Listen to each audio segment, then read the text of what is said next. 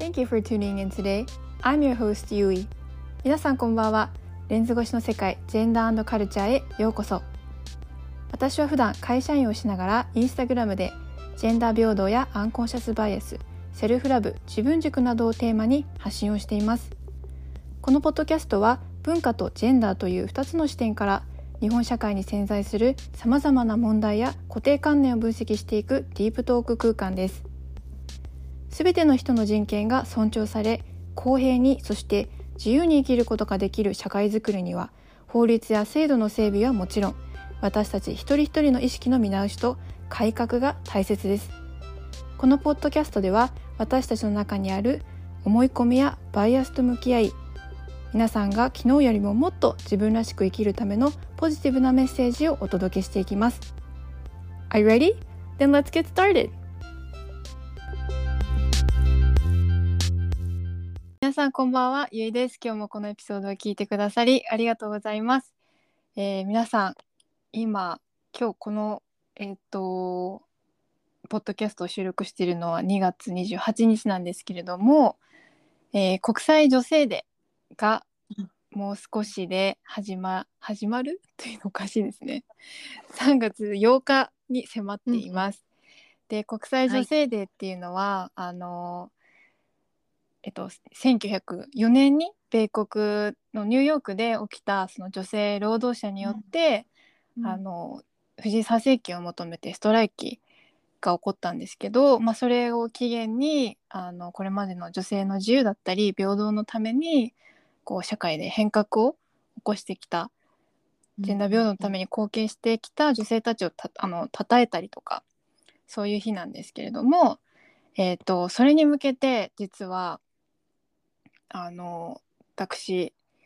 ある方とコラボをすることになりました。パチパチパチパチ。ということで今日はゆいちゃんに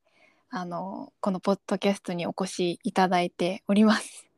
ゆいちゃん今日はよろしくお願いします。お願いします。イエーイ まさかのあのゆいゆいかぶりでね運命を感じております。そうなんだよね。なんかね。本当にうん。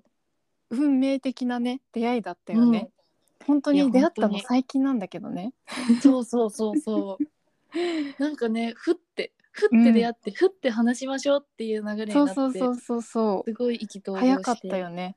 ねそうそうそう。えしかもさなんか喋ったっていうか、うん、初めて話したの2月とかじゃない？今月？いや全然今月だと思うねそうやね。2週間前とかそんなんかな？うんうんうんうんうん。そもそもなんかメッセージやり取りしたのもう今年に入ってからな気がする。うん。全然多分今年だと思う。今月だよね。うん。そう。はい、ということで今日はゆうちゃんをお招きして、はい、国際女性デーがはい。目前にあるということであの、うん、意気投合したってさっきゆうちゃんが言ってくれたんだけどうんうん、あの私たちあのフェミニストなんですけど特に、あのゆいちゃんのバックグラウンドをあのこの後知ってもらったら、皆さんも共感いただけるかなと思うんですけどあのジェンジェンダー平等と、まあ、教育っていうことをテーマに今日は皆さんと一緒にあの考えていきたいなというふうに思っていて、うん、あの日本の教育、まあ、世界もそうですけどやっぱりジェンダー平等を達成するためにはあのいろいろなジェンダーバイアスだったり性別的役割分担だったり性差別だったり、まあ、いろんな問題が根源にあるわけで、まあ、それをやっぱり子どものうちからあのそういった考え方から解放されてこう自分らしくみんなが、うん、社会で活躍するためには、その小学校とか中学校とかもしかしたら幼稚園保育園からそういった考え方を学ぶ必要があるなっていうそのニーズもより高まっているんですね。うん、なんでそれのまあそれを実践してこう日本の、まあ、ジェンダーギャップ指数120円ですけどそれを少しでも解消したいっていう思いもあって、うん、ゆうちゃんと今回ジェンダー平等かける教育で何ができるんだろうって考えた時に、まあ、今、日本の教育にある、まあ、ジェンダー関連問題をちょっと調べてみようっていうことになりました。はい。はい、パチパチ。パチパチ。そうなの。だからゆうちゃんのちょっと、うん。あの自己紹介をね、まあ、バックラウンうんうんグラウンドも含めうんうん。てしてもらいたいんですけど、うんうんうん。いいですか、はい。いやもうなんかちょっとまとまってないんだけどいやいや。できるかな？ちょっとじゃあ簡単にあの自己紹介をさせていただきます。えっと私は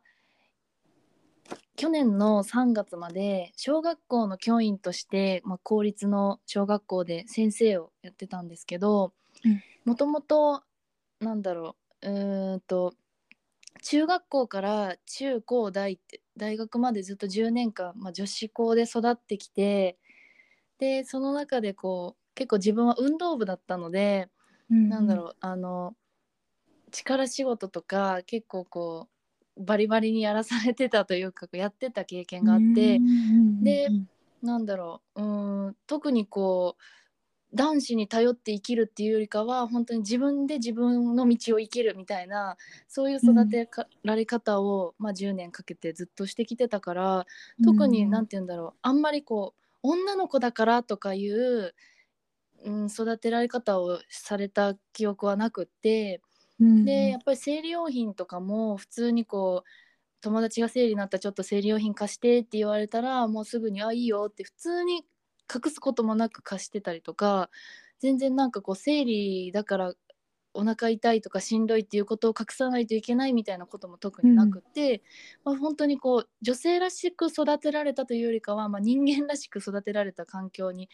ずっとあったので、なんかこう本当に自分らしく自分の好きなことやりたいことをどんどんやってきてたんだけど社会に出た時に学校の先生になった時になんか、まあ、女の先生が結構こう子育てしないといけないから早く帰らないととか、なんだろうなんか産休育休取るのも結構女の先生がすごい多いっていうような状況を目の当たりにしてなんかなんでこんなに女の先生だけが負担なんやろうなっていうのを本当に素直に感じて、で生理用品とかも私はこう結構学生の時からも全然普通に出してたりしてたんやけどやっぱりそれを職場ですると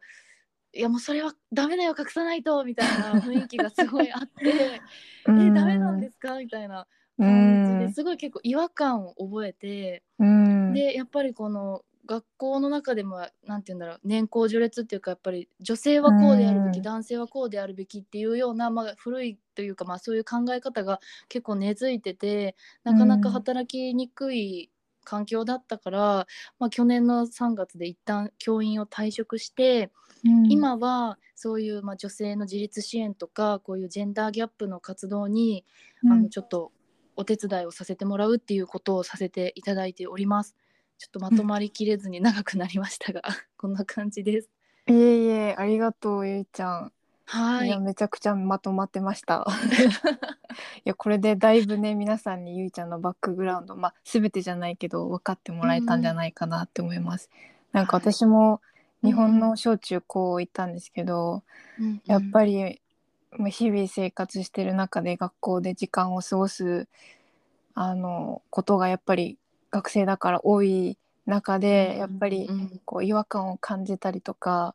なんでこういうふうなことをしなきゃいけないんだろうみたいなことっていっぱいあると思うんですけど、やっぱり子供だからそもそも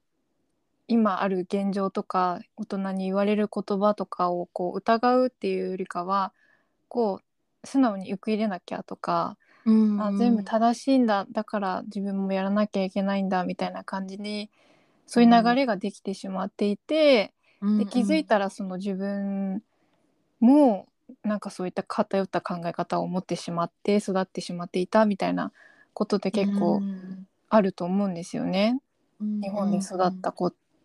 に特に多いなと思っていて、でその、まあ、一昔の生徒としの一人としてやっぱり日本の教育はもっと変わるべきだっていうふうに強く思ったので、やっぱりゆうちゃんとこういうことについて今日話せるのは楽しみにしていたんですけれども、いや嬉しい。はい、はい、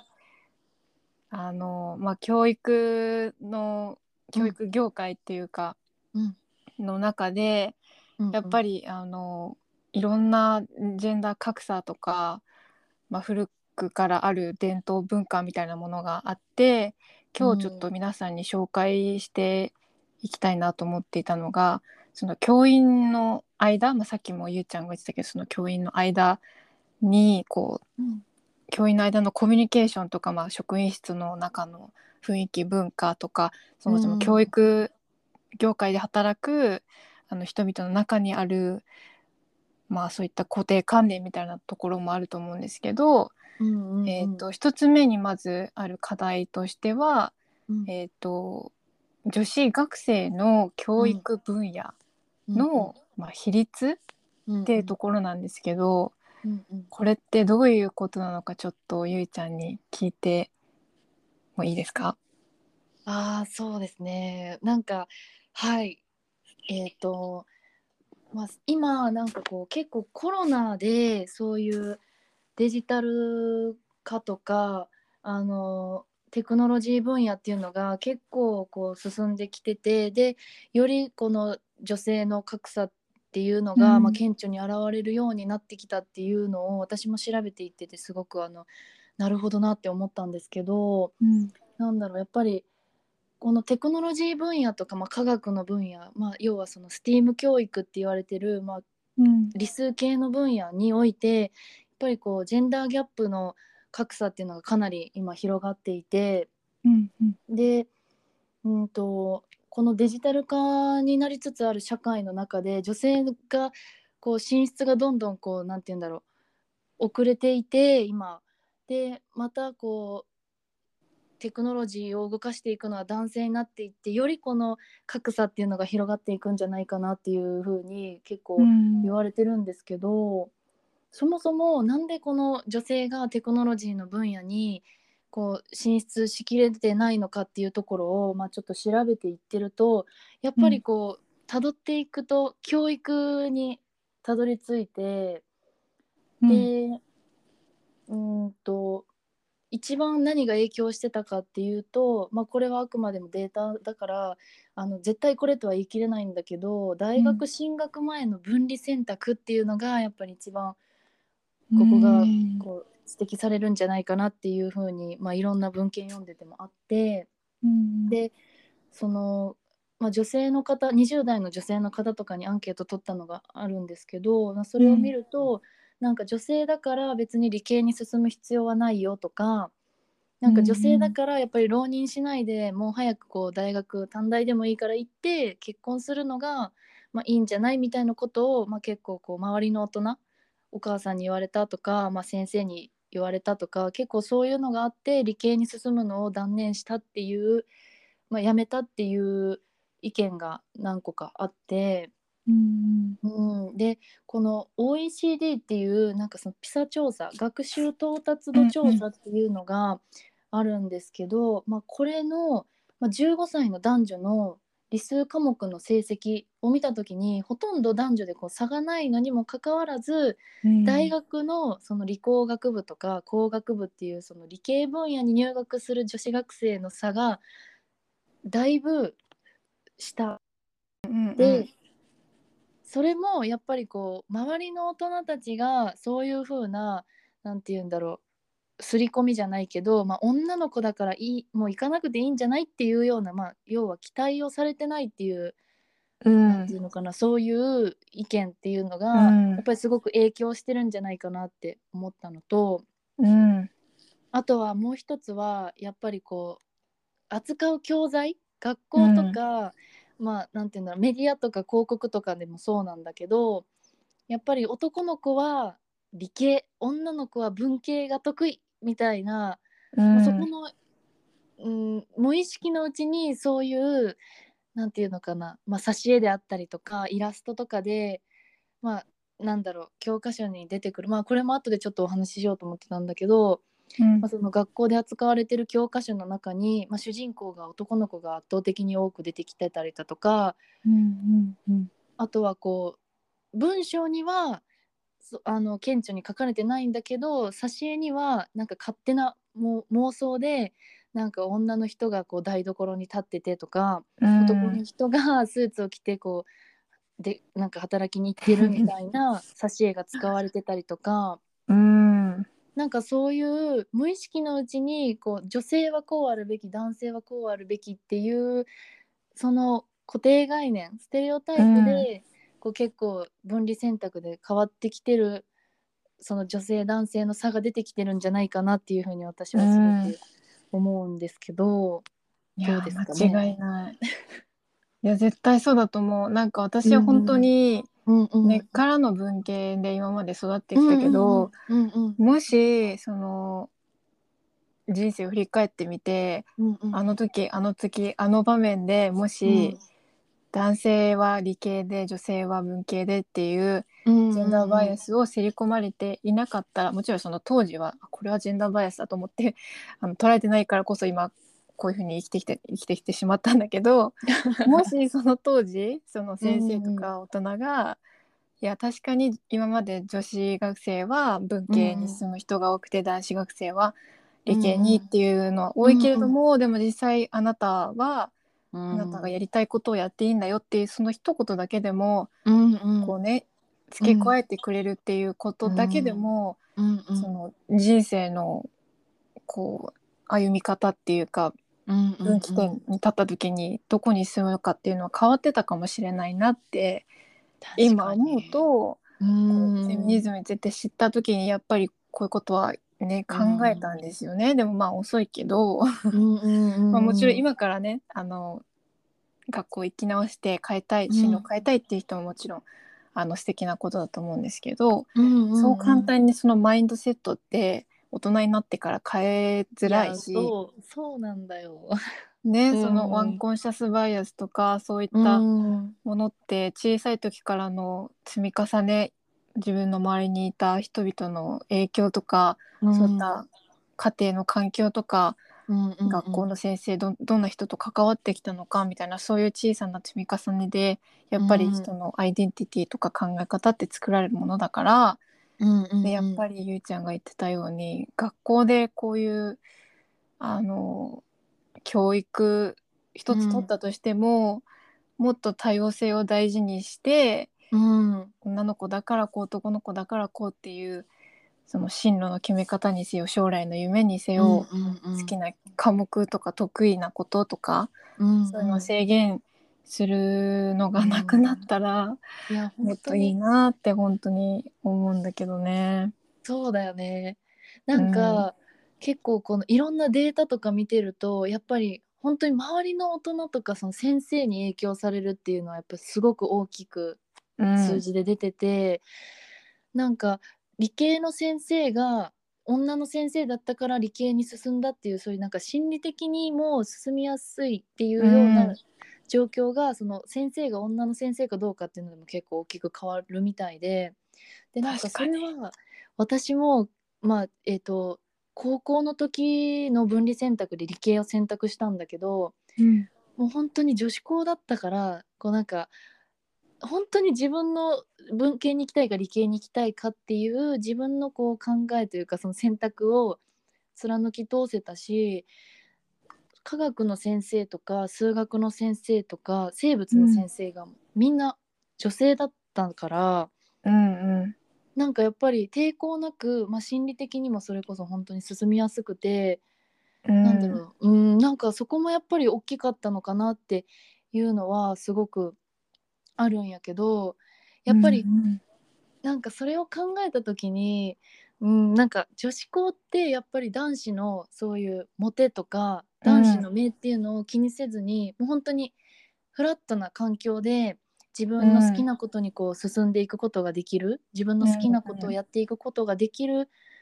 環境ではもうすごくいい環境やと思うんやけど、うん。それが本来ならこう男性と女性の同じ社会に出た時に 女性がなんかそれをうん。できる社会であってほしいのにもかかわらずやっぱりそれが女子校の中でしか発揮されてないっていうことはなんかちょっと皮肉やなと思ったりも。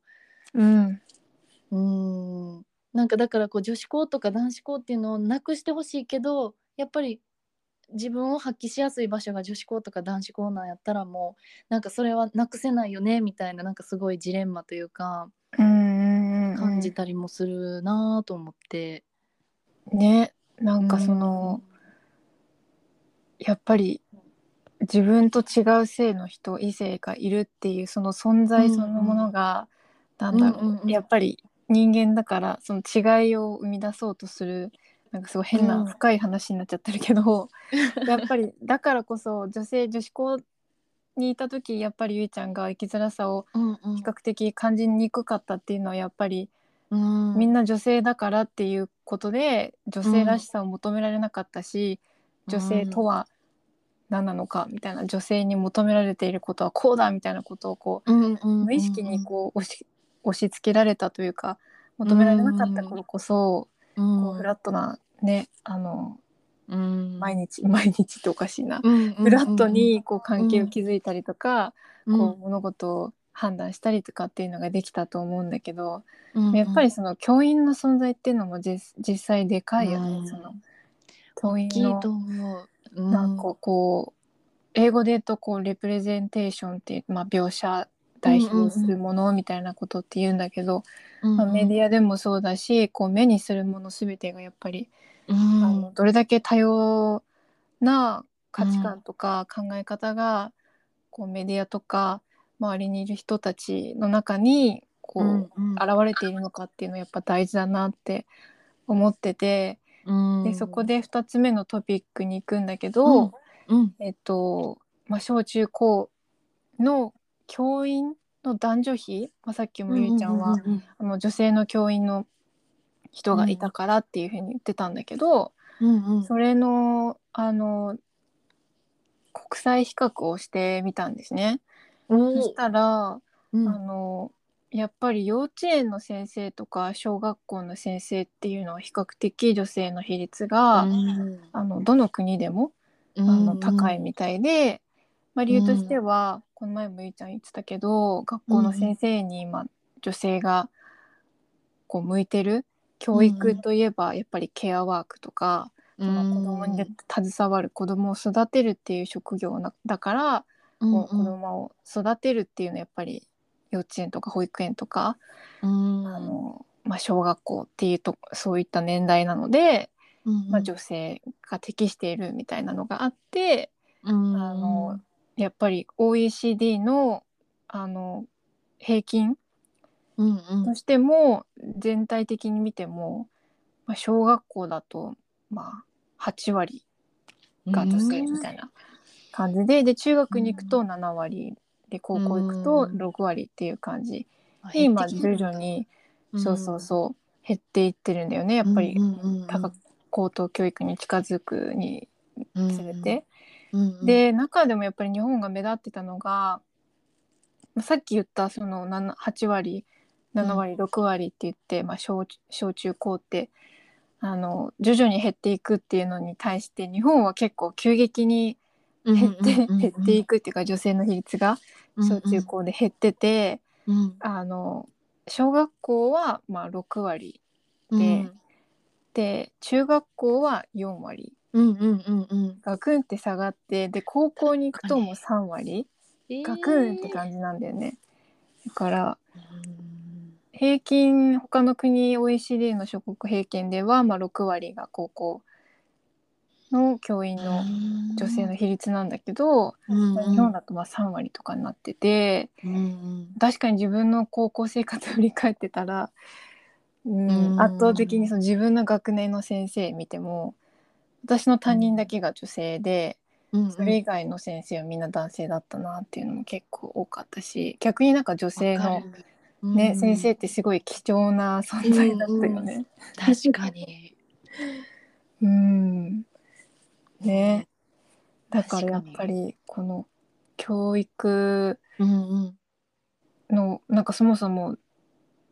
若い子どもたちに携わる教員、うん教育者はわあの女性が多いっていうここのこれ自体もなんかすごいジェンダーバイアスかかってるし。確かに。ね。なんかそのいろんな教育かけるジェンダーっていうのを調べてた時に隠れたカリキュラムっていうのが結構キーワードで出てきてたんだけど、うんうん。なんかそういうさっきもあのいあったようにやっぱり知らない無意識のうちに挿絵でそういうなんて言うんだろうジェンダーギャップがのなんていうのかなこう男子はこうあるべき女子はこうあるべきっていうなのを無意識のうちにこう挿絵とかで表現しているっていうようなそれがうん。なんかこうカリキュラムとかでも無意識のうちにあの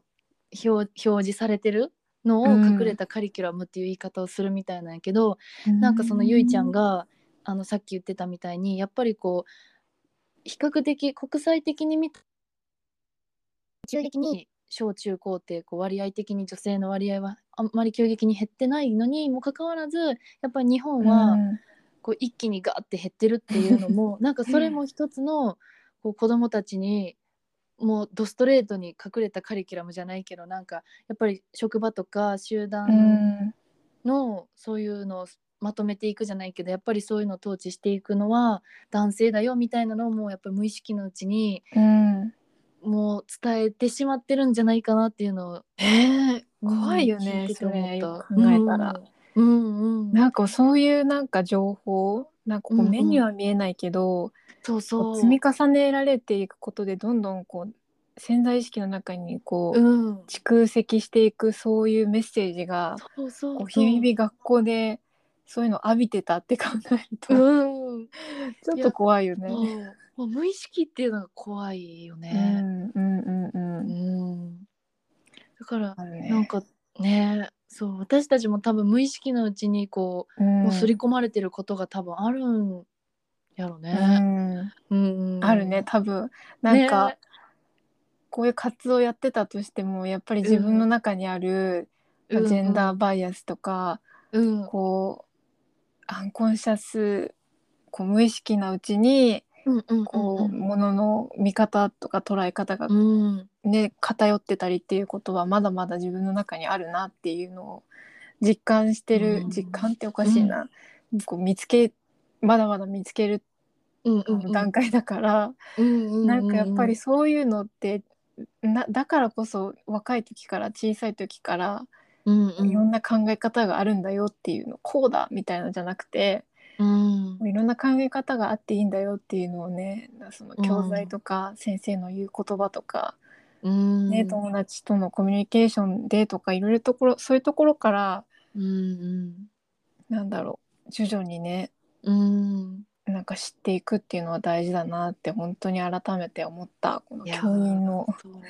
比率 だけを見たとしても。うん。うん。そうだよね。そう、うん。でこの教員の話でちょうど、うん最後のトピックになるのがあの、はい。教員間にこうやっぱり、うんまあ、ゆゆうちゃんはねあのもともと学校で働いて、教員の経験があるからすごくあのいろんなああの思い当たる節があると思うんだけどで こう根強く潜在してるこう有害な考え方とか伝統とかこう、うんうん学校独特のねうん。文化考え方男尊女卑とか、まあ、年功序列もうんゆうちゃんも最初に言ってくれたけど、うんうん。なんかこういうのって例えばなんかどういうのがあるのかなってあのちょっと知りたいんだけど。なんか結構調べてたらうんその教育文化その先生たちのやっぱりそのなんていうのかな関係性というかその職員室のそういう雰囲気が変わらないとそのジェンダー意識っていうのは変わらないんじゃないかっていう文献を見つけてちょっとそれでうんうん。具体例が載ってたんだけど、うん。なえっ、とね何だったかな。どこでやったかな。なんかちょっとうる覚えなんだけど。大丈夫。なんかこの唯一その学校で唯一その学級のクラスだけ、えー、と男女混合で並ばせてるクラスがあったみたいなんだけどうん。なんかそこのクラスはやっぱりその先生がそういうジェンダー意識があって男女平等にっていうことで混合で並ばせてたみたいなんやけどやっぱりその朝礼とかこう学校全体で集まるってなった時にやっぱりみんながこう男女で背の順でって並んでるのを見て、うん。やっぱり学校は組織だからそんな自分とこのクラスだけそういうことをされたら困りますみたいな感じで管理職に言われてやっぱ男女で並び替えさせられたみたいなこともやっぱ実際はあったみたいで。はあ。うん。とかななんかだうーん。とかねあとは何だったかな。なんかこえっ、とね中学校だったかな小学校だったかなちょっと忘れたんだけどあ中学校かな。あ中学校の職業調べっていうのでインタビューをしに行くっていうその単元があったみたいででその時にあるが、えー、と生徒がアナウンサーにインタビューをしに行った時にアナウンサーは女性は年を取ると使えないって降ろされることもあるって。だから女性は男性よりテレビ番組に関しては寿命が短いっていうような内容をなんか保護者がいる参観日の時にそれを堂々と発表したらしくって でそれに対して担任の先生は何もこう指導をしなかったっていうこと があってでやばいね。やばいよな私はええと思ったんだけど、うん。まあ、でもなんか管理職もさすがにそれはちょっと保護者もいるしっていうまあなんか保護者もいるしってそこかいって思ったけど、うん、そこね。うん今日学校なんだから子供メインでしょっていうそうそうところなんだけど。でそうなんよ。でなんかそこであのまあちょっとそれはあんまり良くなかったっていうことを、まあ、管理職が言ってるんだけどでもなんかそのやっぱり管理職からその担任に対して言うのは今のこの世の中はどうかと思いますみたいなことも言っててうん、なんかまあ変えてみたらっていうのも違うと思うしなんかうーんみたいな結構管理職もその辺曖昧な返し方をしててまあうん。保護者の表情がちょっと変わったからそこはちょっと謝罪しましたけどみたいな感覚で話しててでそれ以降その担任の先生はもう別になんかそれが悪かったことだとも認識せずにまた同じようなことをずっと繰り返してるみたいで、だからこうなんかねこの学校が変わらないというかなんて言うんだろう。う、ん、うん、そもそもこうなんていうのかな。なんかここのクラスはこのクラスみたいなもうあの先生はあの先生みたいな結構なんか先生同士って協力しましょうっていうよりかはもう個人でやってくださいみたいな結構こう切り離すのが私もこう現場で働いててすごく感じてへえ。なんかそれは何々先生の仕事だしもう私口出ししませんみたいなところがあるから、本当になんか閉鎖的な先生同士でもそういう閉鎖的な環境になっちゃってるからこそなかなかこうジェンダーの意識とかも変わっていかないのかなとか思ったり。なるほど。なんかこう、うん。暗黙の了解で、うんうんこここここから先はもうなんか触れてはいけないゾーンっていうか、まあ、んうん。私は私あなたはあなたみたいな感じでそうそうそうそこう口出ししない、まあ、よく言えばこうなんなんて言うんだろうね、う、うん、そういうなんかバウンデリーができてるっていうけど悪く言えばこういろんな考え方が混じり合わないっていう。あそうそうそう、ね、そういういいものができないっていうそういうデメリットは大きいよね。うん本当にそうなんだ。そうなんかびっくりだよね本当に、うん。うん、いやそれはなんかやっぱり男尊女卑っていうのが教員の間にねやっぱりずっとあるから、うんなんだろうそのたとえそういった間違った行動っていうか間違った、うんうんあの結果をうんうん。生み出して、学校側が生み出してしまった場合それを止めてくれる人がうんいないってことですよね。なんかその例えば、うん。若わ若手であんまりそんな教育業界にの文化に染まってなくて、うんうん。えこれはなんだ変だって思った人がいたとしても、うんうんうん。やっぱりこう声を上げたところで何か変えられるかって言われたら、うん。こう握りつぶされたりとか、ねなんかこう、うん。せっかくいい意見が結局上からの権力にうん。潰されたりとか、やっぱり男性が優位的な立場にいるから、うんそういうリーダーシップを取る、うんねうん。人立場の男性の人たちが、いやそんなのおかしいみたいな感じで却下しちゃうみたいな、うんうんうんそういうのがもう想像できるんですよね。私は働いたことないけど、うんでもなんか振り返ってみたらそうなんだろうなって思ったりして。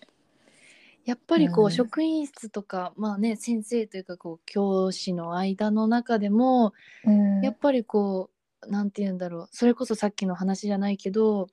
やっぱりこう校長先生さっきのえっ、とね幼稚園の先生とかはもう9割が女性なんだけどじゃあ園長先生になる女性の比率はって言われたら6割にも満たなくなったりとか、うん。どういうことって感じだけど。そうそうそうそう。なんか小学校の先生もさっき言ってたけど6割はいるのに、女性が。うん。うん。でも校長先生の割合はって言われたら、うん。もう2割にも満たないっていう。本当に私の小学校の校長も多分2人なんか交代して2人だったんだけど、見事に両方ともじいさんでしたね。なんか言ってることもちょっともごもごして聞こえないみたいな、あノーオフェンスだけど。いや本当に思えば、うんうん。もうゴロゴロ出てくる。いやそうだよね。なんかだからもう子供たちにとってもそういう集団をまとめたりリーダーに立つのはもう男性だっていうような、うん。やっぱりさっきの話にも戻っていくけどやっぱりうん。隠れたカリキュラムにもなってるしうん。やっぱりこう学年主任とかを見てたりしてもやっぱりうん。基本男性が任されたりとか、そうそう。本当に。高学年はもう男性の先生で固められてたりとか。なぜ？といってこう美化委員とかなんかこうね清掃委員とか、そういうのはこう女性はい。はいの先生が多かったりとか、なんかやっぱりその職員室の中でもなんかこの仕事は女性じゃないみたいな、うん。そういうステレオタイプがあってなんかそこにねでも誰も何も言わないしみたいな。そうだよね、やっぱりそういうのって、その当時は子供だったから変って思わなかったけど、でもそういうのを見てうん多分その、班長副班長ってうん。あるじゃん、そのうんグループ班の中で、うんうんうん。班長が男の子で副班長が女の子みたいな、そういうところに反映されているんじゃないかなって思うんだよね。ななんかこう子供たちは言葉にはできないしうんうん。それが何なのかわからないけど、なんとなくそういうの見てて、うんうん。なんかそういうところにこう全部流れてるというか意見を言っていいのもうんうん。言っていいっていうか誰も禁止はしてないけどこう、うんうん。男の子の方が発言しやすい空気感があったりとか、うん。こう女の子はこうあまり頻繁に発言しないとかおとなしくしてるとか、うんうんうんうん。こうあんまりやんちゃしない。でこう真面目にそう。男の子をこう支えるとかこう、うんうん。まあ、そうじゃないでしょみたいなもんみたいなうんなんか、うんうん。うんうんそういう立ち位置になんか立ってて、うんうん。それが正しいみたいなのもあってうんすごい私も生きづらかったんだけど、うんうんうん。でなんかそういうので多分みんなあるんだろうなってうん。思う。いやそうそうだと思う。なんか、うん、やっぱりそのいろんな文献見てるとやっぱ例例みたいなのが出てくるんやけどうん。そのさっきもゆいちゃんが言ってたみたいにこう男の子が班長で女の子が副班長でみたいな形はやっぱりあるみたいでうん。でその中でもやっぱりこう男の子がなんて言うんだろう何々さんは女子をまとめてなみたいな感じでなんて言うんだろうその男の子も無意識だと思うんだけどやっぱりこう女性が男性の社会に入っていくからみたいなこ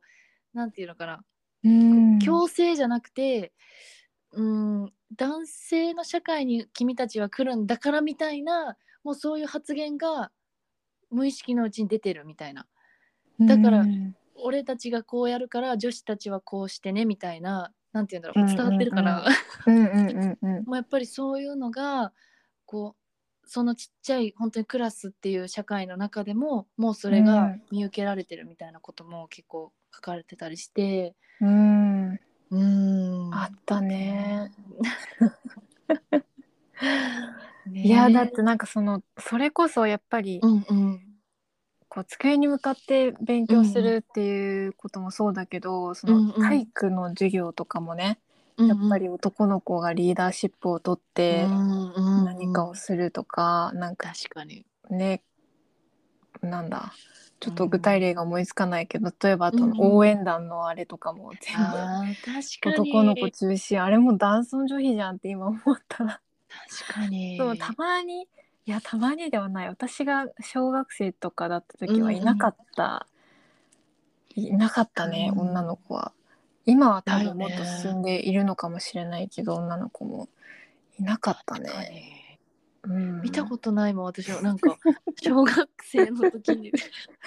応援団長とか基本なんか男の子やってるイメージがあったよね、そう。もうもうそれ応援団応援団とか応援団長イコール男だとずっと思ってたし、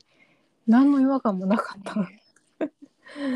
あの騎馬戦とかわかる？うんわかるわかる。あの騎馬戦の隊隊長みたいななんか最後に戦う団長みたいなのを、はいはいはい。もうぜなんか知らないけど男の子がやってた。なんか勝手に兜とかかぶらされて。そういうなんか重要なあそうそうそう部そうそう、ん。うんうんやってたなそういえば。確かにね。生徒会とかも絶対そうじゃんね。なんか女の子いたとしてもなんか初期とかなんかちょっとサブな立ち位置で絶対会長にはで女の子が会長の場合って結構なんかもうレアみたいな、確かに、まあ、今の時代はねうん。今の子供たちの時代は違うかもしれないけど、うん私たちの当時は、えー絶対女の子がなったの少かったみたいなと思そうう、うん。なんかね。またそれをなんかねなんか社会でもさそうだけどさ世の中見ててもそうだけどやっぱりなんかこう理系の分野で科学者でなん女性がノーベル賞を取りましたみたいな例えばニュースとかがあった時にうん。なんか美しすぎる科学者みたいなつはい。けられたりする、入った。あるね それね。なんで見た目に言及するの？っていそう。う男だったら絶対しないじゃんっていうね。そう。そう、う。ん。そこ。なんかなんで？そう。そこじゃないじゃん褒め。しかもちゃんとノーベル化学賞っていうそういうね場なのに、なんでそこなの？みたいな。そうそうそうそう。なんか そこかいみたいな。うん。ねなんかそういうもやっとすることがうん。あるよね、あるね、うんまだまだあるね。やっぱりそう考えたら。キリがないよね。ね。本当に。いいやや今日はすごい3つのトピックを 語はいり散らしたけど、はいめちゃくちゃ楽しかった。いやめちゃくちゃ楽しかった。はい。はい、皆さんもん。もうすぐ国際女性デーですけれども、こういった感じでまあ私たちほど深掘りはしなくても いいかもしれないけど、はい。やっぱり国際女性デーっていうのは、うん。あのね、今までの女性の活躍推進に至るまでの歩みだったりあとはこれからねその STEAM 教育もそうだし、うんあの経済分野うん。経済的に女性が自立すること、そしてまあ政治のあうん。の政治の分野においての女性の議員の比率を増やすとか、まあ、そういうことももちろんそうだし、あの女性がもっともっとし前に出て社会で活躍して、うんうん。もっともっと女性の視点が生かされる良い世界っていうのを作っていくためにも、皆さんもぜひこう自分の関心のあるトピックをうん見つけてみてこれを機にリサーチしてみてもいいんじゃないかなと思います。はいはい、